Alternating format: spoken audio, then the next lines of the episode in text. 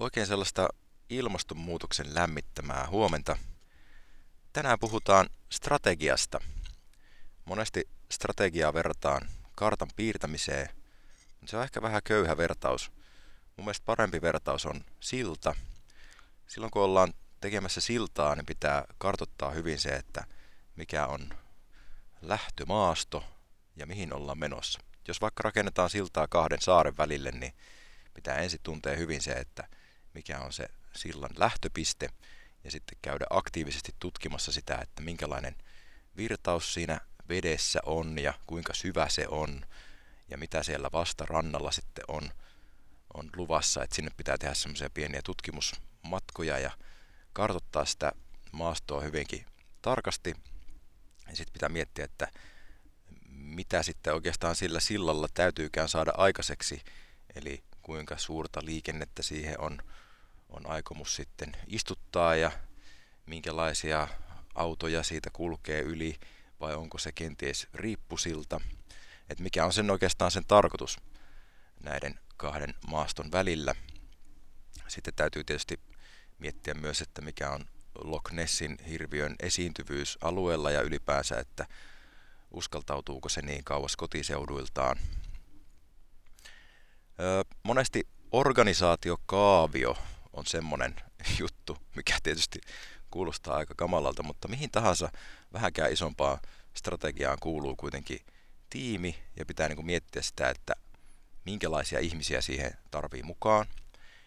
Niin monesti on hyvä miettiä sitä niin, että, että mikä on se niin kuin suuri strategia, se iso tavoite ja minkälaisia tekoja sen tekemiseen tarvitaan ja sitten minkälaiset tyypit on parhaita niiden tekojen tekemiseen.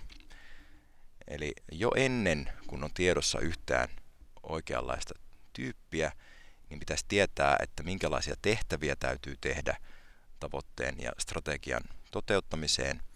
Ja sen jälkeen sitten jakaa nämä tehtävät sille potentiaaliselle tiimille. Ja tietysti alkuun se on todennäköisesti vain yksi tyyppi, jonka täytyy tehdä enemmän asioita.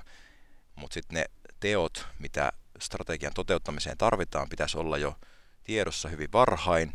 Jos palataan tähän siltavertaukseen, niin siinä voi olla syytä sitten miettiä, että, että ketkä on semmoisia niin arkkitehtejä siinä projektissa ja ketkä sitä johtaa, ketkä sitä käytännössä rakentaa ja tämmöistä niin kuin työn johdollista tehtävää siihen saattaa liittyä ja kaikkea muuta, muuta tota, pienempääkin juttua.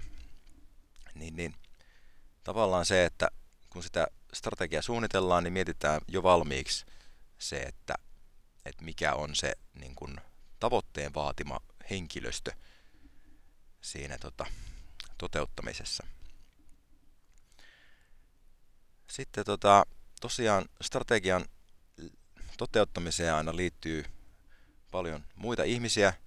Ja sit on hyvä miettiä, että millä tavalla ne löytää ne ihmiset. Eli tämmöinen strateginen verkostoituminen on hyvinkin tärkeää. Ja siinä taas sitten kaikessa verkostoitumisessa ja oikeastaan missä tahansa muussakin tekemisessä valmistelut on avainasemassa siinä onnistumisessa. Eli jo ennen kuin lähdet verkostoitumaan ja etsimään ihmisiä siihen kuvitteelliseen tiimiisi, niin olisi syytä niin kuin ensin laatia se suunnitelma ja tehdä siitä niin kuin mahdollisimman helposti käsitettävä ja sitten viestiä se, että millä tavalla sun kanssa voi edetä ja missä oot hyvä.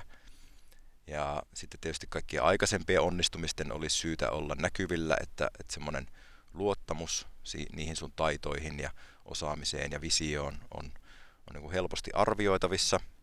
Ja tähän sitten taas niin kuin siihen oman osaamisen ja yhteistyökumppanina houkuttelevuuden lisäämiseen voi tietysti käyttää tämmöisiä perinteisiä työkaluja, niin kuin vaikkapa ö, nettisivut, portfolio, oma profiili LinkedInissä.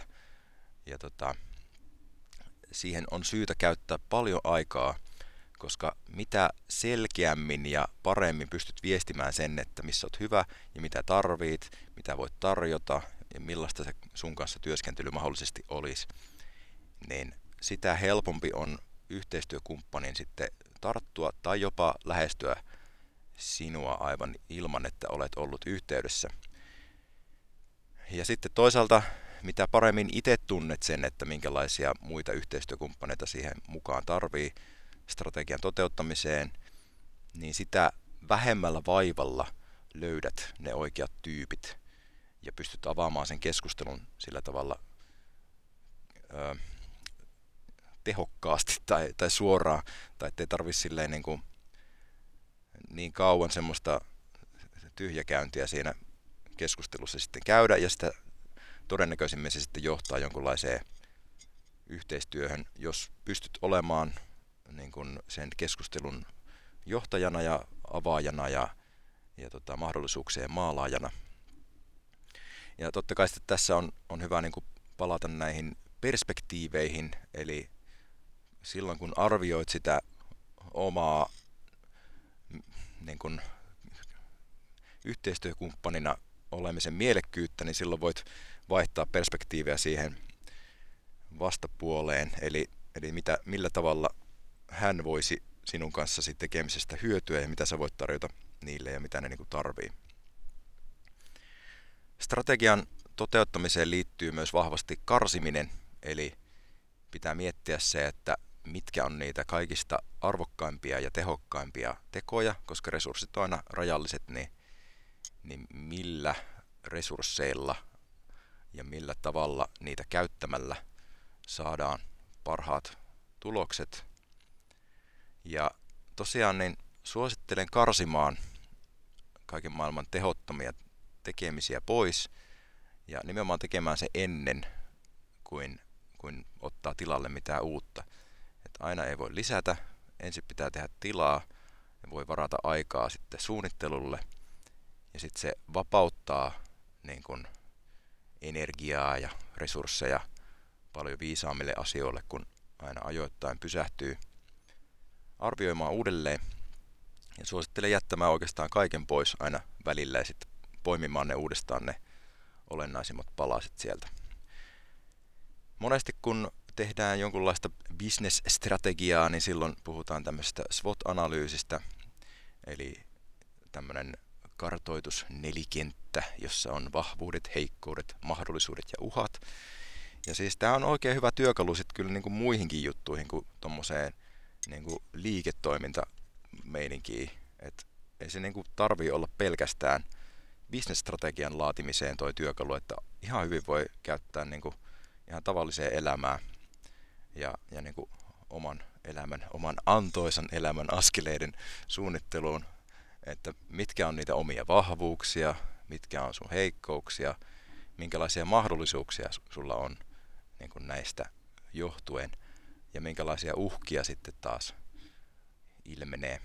Ja tota, et kun näistä on tietoinen, niin semmoinen niin strategian profiili ja määrittely on hirveän paljon helpompaa, että osaa sitten vaan valita tarkemmin ja osaa esitellä myös, että minkälainen yhteistyökumppani on sitten muiden silmissä. No sitten loppuun kysymys, mihin hyödyttömään tai mitättömän seurauksen tekoon käytät liikaa aikaa ja voisiko sen korvata jollain suurempia seurauksia kantavalla teolla? Ei muuta kuin laatimaan.